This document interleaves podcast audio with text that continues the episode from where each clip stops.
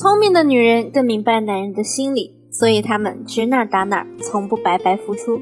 欢迎来到文姬说爱，我是咨询师 C C，我会陪你一起成长为不再为情所困、手握温柔刀的智慧女人。如果你有感情问题，也可以直接添加我的微信文姬说爱五二零，文姬说爱的小写全拼五二零。我相信点开这篇文章的女性朋友啊。内心或多或少是有一些纠结和矛盾的。我的题目很直接，就是告诉你有钱人的择偶观。你会矛盾，可能是因为你觉得自己与有钱人悬殊还是很大的，但是你还是想要寻觅一个有钱的伴侣。C C 老师希望这样想的姑娘可以自信一点，想嫁一个有钱人没有错，每个人的选择不同，承受也不同。所以，如果你真的有一个这样的目标，或者说你身边有一个潜在的有钱的对象，你希望和他成为伴侣，我的这期节目可能可以帮到你。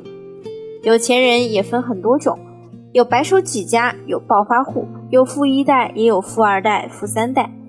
那么，根据他们获得财富的经历不同，择偶观念必然也是有所不同的。那今天我们主要是来讲一讲富一代。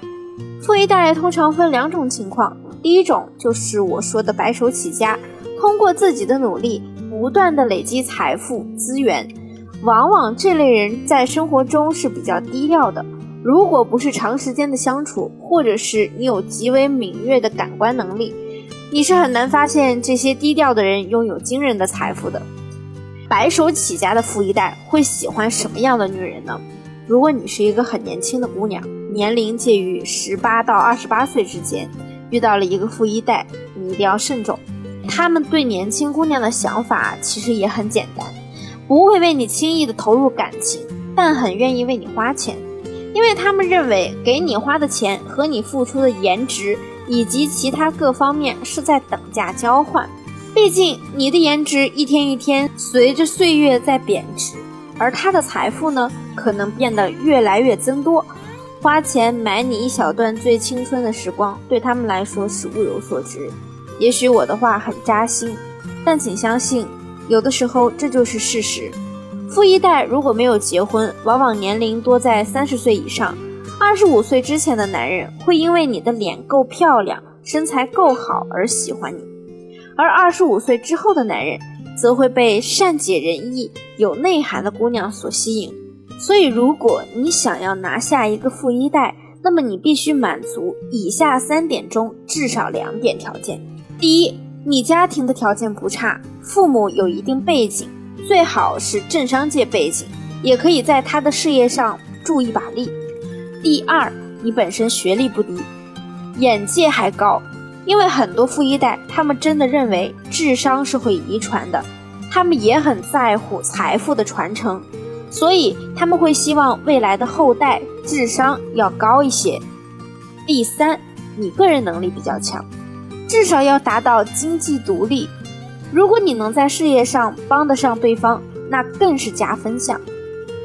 我相信听到这里啊，有的姑娘还是会有异议。那我身边的某某某，她就没什么学历呀，她老公还是某某某集团的老总。哎，我某个闺蜜什么都不会，一直都是靠男人养的，她老公还对她很大方。谁说一定要经济独立才能找到优秀的男人啊？下面呢，我就来为你们一一的解释一下，你们所列举的这种现象背后意味着什么。第一，她在某方面能满足男人的特殊需求，这种情况比较特殊，但确实存在。我之前有一个学员，她是来向我咨询如何搞定婆媳关系的。但是在我和她的沟通中，我发现她的学历水平并不是很高，但她的丈夫在金融界小有名气，算是一个典型的灰姑娘遇到白马王子的故事。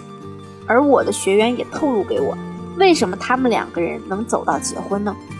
是因为她老公有恋足癖。总之，就是她的老公认为我这位学员能很好的接受她的癖好，也不觉得她很奇怪，还是很尊重她，所以我学员和她老公在一起，感觉是很放松的，因此他们就能走到一起。第二，你有大房风范，也就是我们说的情商很高，睁一只眼闭一只眼。很多富一代他们在前半辈子积累财富的时候，少了很多乐趣，所以当他们的财富积累到一个阶段时，他们也会想犒劳犒劳自己，撩撩妹。但是到了年龄，总要成家，而他们也不希望自己在外享受乐趣的时候，还要被家里的那位原配搞得鸡飞狗跳的。